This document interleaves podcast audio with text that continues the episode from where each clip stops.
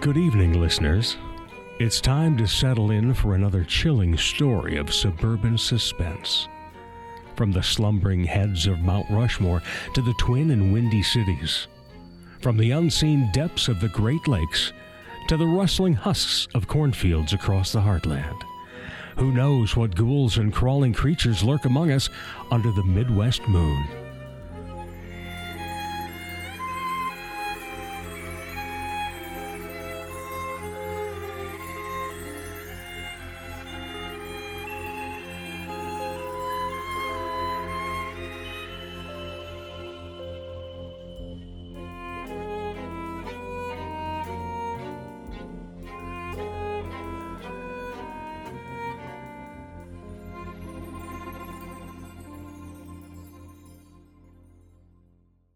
The Gallery Stalker.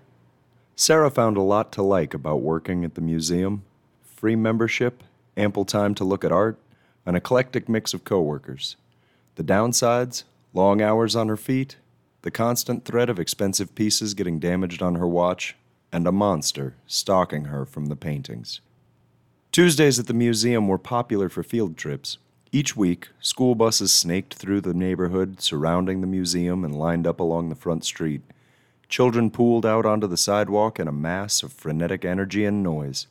And the swarm spilled up to the front doors at 7:30 exactly.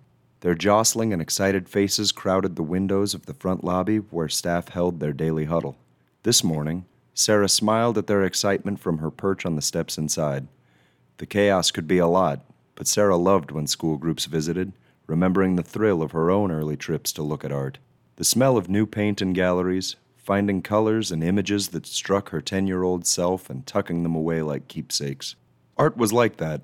Certain pieces found you, like a favorite book as a child, and claimed you, forming a connection that would span your life, directing your choices, guiding you down some alleys over others, and steering you in a long arc back to your early self, back to what first grabbed your attention. Sarah felt a flutter of excitement imagining what sculptures and paintings might be those thunderbolt moments of connection for the kids in these classes. Today, as always, Sarah sat beside her coworker Marie, who nursed an overpriced, overcaffeinated coffee, decidedly less enthusiastic about the early morning guests. You look dead, Sarah told her. Marie let her head flop to her shoulder, and the two laughed. Their manager announced gallery assignments for the day, determining which employees would host which areas. Sarah was given the Schultz Gallery, a windowed room of landscapes and pastoral paintings on the second floor. Most days, Sarah's job was little more than fun police, asking visitors to stand farther back from the art and gently redirecting hands that seemed compelled to grab sculptures and press on paintings. Today, however, Sarah was asked to lead classes through something called slow looking, where each group of students spent 30 minutes looking at a piece of art and drawing what they noticed. Kids seemed to like this activity because they weren't told how to look at art. Instead, they got to figure out for themselves what they saw. Once they got over their fidgeting and discomfort with the quiet, students usually sunk into a silent trance, finding their flow as they worked away on thick pads of paper.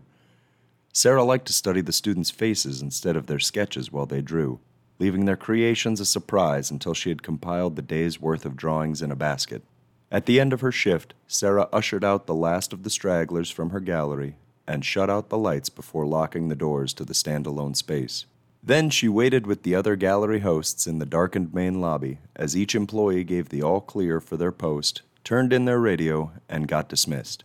Sarah sat on a cushioned bench beside the gift shop, relaxing her head and shoulders deeply into its plush back Discreetly, she slipped off her shoes just enough to relieve the indentations on the backs of her heels and pulled the basket of drawings onto her lap to look through the sketches. The drawing at the top of the stack stole her breath. She jolted upright. In the sketch, beside the soft edges of the castle, in the foreground lurked a sinister shadow, a dark, slender figure with red ember eyes. The image hit Sarah like a forgotten memory. The figure looked so out of place, its vampiric cape a black streak across the scribbled green gray grass. Quickly, Sarah flipped the paper face down beside her, strangely unnerved, but her heart stuttered to see the same creature in the next drawing. The second image was more crudely drawn, with lankier limbs and a rougher outline of a face, but it was the same figure, no question. Sarah began to doubt herself, to doubt the painting she had stood beside on countless shifts and had studied herself in quiet stretches. No way her eyes had skipped over such a frightening figure. She reached for the next page in the stack and saw the caped creature in the third drawing, and the fourth. Fear had a vice grip on Sarah's chest now as she rifled through the pages like a grim flipbook, drawing after drawing of sinister Dracula look-alikes. In each one, the figure held out a narrow hand, finger crooked, beckoning. Sarah piled the drawings back into the basket like monsters in a casket and closed the wicker lid over them, snapping the fastener shut tight against the menacing images. Sarah shook the whole rainy drive home. One drawing was unnerving, two was a prank, but dozens? She couldn't make sense of it. She turned the windshield wipers onto their highest setting as if to clear away the dread that washed over her, the creeping certainty that something frightening was at play. The mystery of what drew people to certain artwork and what repelled them had always fascinated Sarah. Those inexplicable qualities that had been what first interested her in art and what carried her through her degree program. Admittedly, she hadn't thought much about that mystery lately, caught up in the autopilot monotony of patrolling galleries, but the idea surfaced again with these drawings. How had so many seen what she did not in the painting, and why did the piece cause such unease in her? The next day, Sarah brought the basket with her to the employee break room. The space bustled with the event prep for a luncheon, caterers rushing to plate salmon, asparagus, and shortcake, while employees ate cold sandwiches packed from home. Sarah set the basket in front of her friend. What's this? Marie asked. Drawings from yesterday's school groups. Look, Sarah said, pointing out the monster in one drawing, then the next, and the next. This creature is in all the drawings. Marie pushed her salad aside to study the drawings, thoughtfully considering. She flipped through half the stack before finally suggesting it was a joke, a little mischief the students concocted to make the activity pass faster. But Sarah had seen the creature in drawings from all different classes, different schools, even. It couldn't have been orchestrated. I don't know. I haven't been posted in there for a while, Marie said. Is there something in the painting the kids could have mistaken for a monster? A scarecrow or smokestack, maybe? Some shadowy something? Sarah felt certain there wasn't, but she joined Marie to investigate just the same. The two stopped by the painting on their way back to their posts, waiting for a family to move on before sidling up close to the work. Nothing. No dark figure, no shape remotely resembling the red eyed creature from the children's artwork. I can't explain it, Marie said. It's creepy for sure, but there's nothing there. Who knows? Kids are weird. I wouldn't worry about it. The two returned to their posts and Sarah tried to shake it off like Marie, hiding the basket of drawings in a supply closet. After a few days of crowded tour groups and incident reports, her fear finally receded, and by the end of the week she had all but forgotten about the whole incident. What had been manageable during the day, however, proved harder at night. Friday evening, at the museum's close, instead of completing the regular end of shift routine, employees prepped for a lock in party. Like aquariums and zoos, the museum hosted overnight parties for birthdays and special events, and Sarah and Marie were tasked with hosting a pack of preteens for a sleepover. They screened a penguin movie in the museum's amphitheater and served popcorn and cake in the lobby, teaching the girls to spot different patterns in the design on the ceiling, tilting their heads back like a pack of stargazers. After throwing pots in the studio and taking a tour of the colorful modern art exhibit, the group rolled out their sleeping bags on the floor of the Schultz Gallery. The walls of this gallery were glass, giant windows overlooking a courtyard and a balcony of outdoor sculptures. Tall maple trees surrounded the museum, giving the impression the gallery was lofted in a treehouse. During museum hours, visitors passed in and out of the doors to the balcony, letting in warm breeze and bird chatter in the summer. Tonight, the sky was inky black, masking the nearby trees and turning the windows into dark mirrors reflecting the gallery back at itself. Marie started a glow in the dark mural at the center of the sleeping bags with the few girls who weren't already going to sleep, and Sarah took advantage of the group being occupied to check out the audio tour of the exhibit, something she had meant to do for a while but hadn't yet. She pulled on the thick headphones hanging beside the first painting in the room and listened to the dry tour guide voice begin its spiel. Twenty minutes into the history of landscape artists in the region, Sarah heard whispering in the audio guide a quiet, staticky presence under the tour guide's voice. She ripped the headset from her ears, panicked.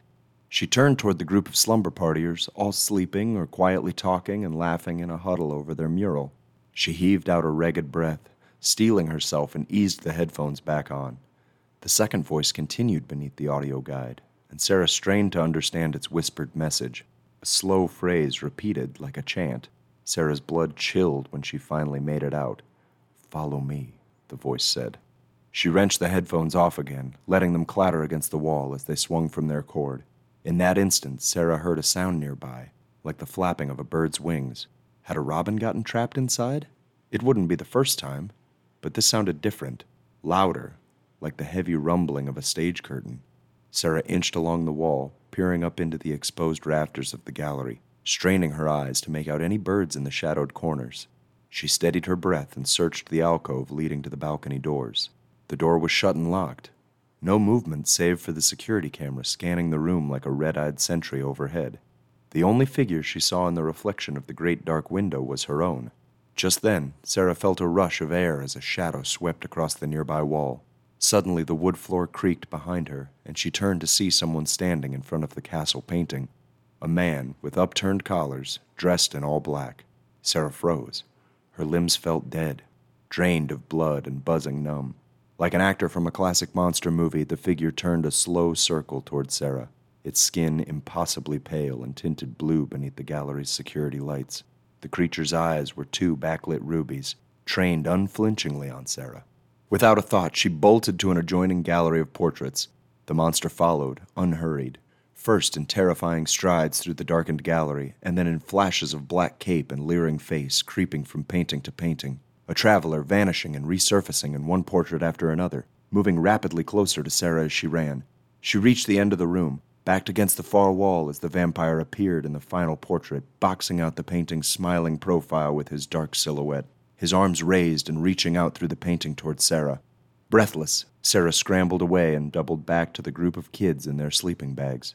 They were all fast asleep, still and quiet, eyes closed in two tidy rows. Sarah was grateful they were okay, but she felt terrified to be singled out, alone in her fear. Even Marie had fallen asleep, lying motionless beside the kids. Sarah rushed to kneel beside her and whisper shouted her name. Marie didn't move. Sarah shook her shoulder. Marie, wake up! No response. Her friend lay frighteningly still, and a cold fear crept up the back of Sarah's neck. Just as Sarah was about to sound an alarm, certain the worst had happened, Marie stirred awake. Hey, she said, what is it? What's going on? For the briefest moment, relief outpaced terror in Sarah's mind. Too soon, however, fear flooded back in, and Sarah choked out a panicked explanation. Marie put a hand on Sarah's arm and told her to take off. But the kids, Sarah protested. I have them. We'll be okay. Go. For reasons she couldn't understand, Sarah felt certain the monster would not harm the kids, knew it was her alone the creature was after. She had to get away. Sarah's parents lived out of state, but her aunt lived close. Sarah called her number as she hurried out the back of the entrance of the museum. Despite the late hour, her aunt was awake, and hearing the panic in Sarah's voice, invited her over. Sarah raced through night drenched neighborhoods and arrived to find her aunt standing in her open garage amid a mess of boxes and storage tubs. Sarah parked in the dark drive and bolted straight into her aunt's arms. What are you still doing up? Sarah asked. You know how I am. No better time to get some cleaning done, she said, still entwined in Sarah's arms. Sarah hugged her close, eyes shut tight in relief. When she opened her eyes again, she saw over her aunt's shoulder a dusty framed painting leaning against the garage shelves. Sarah's arms went limp as the blood drained from her body.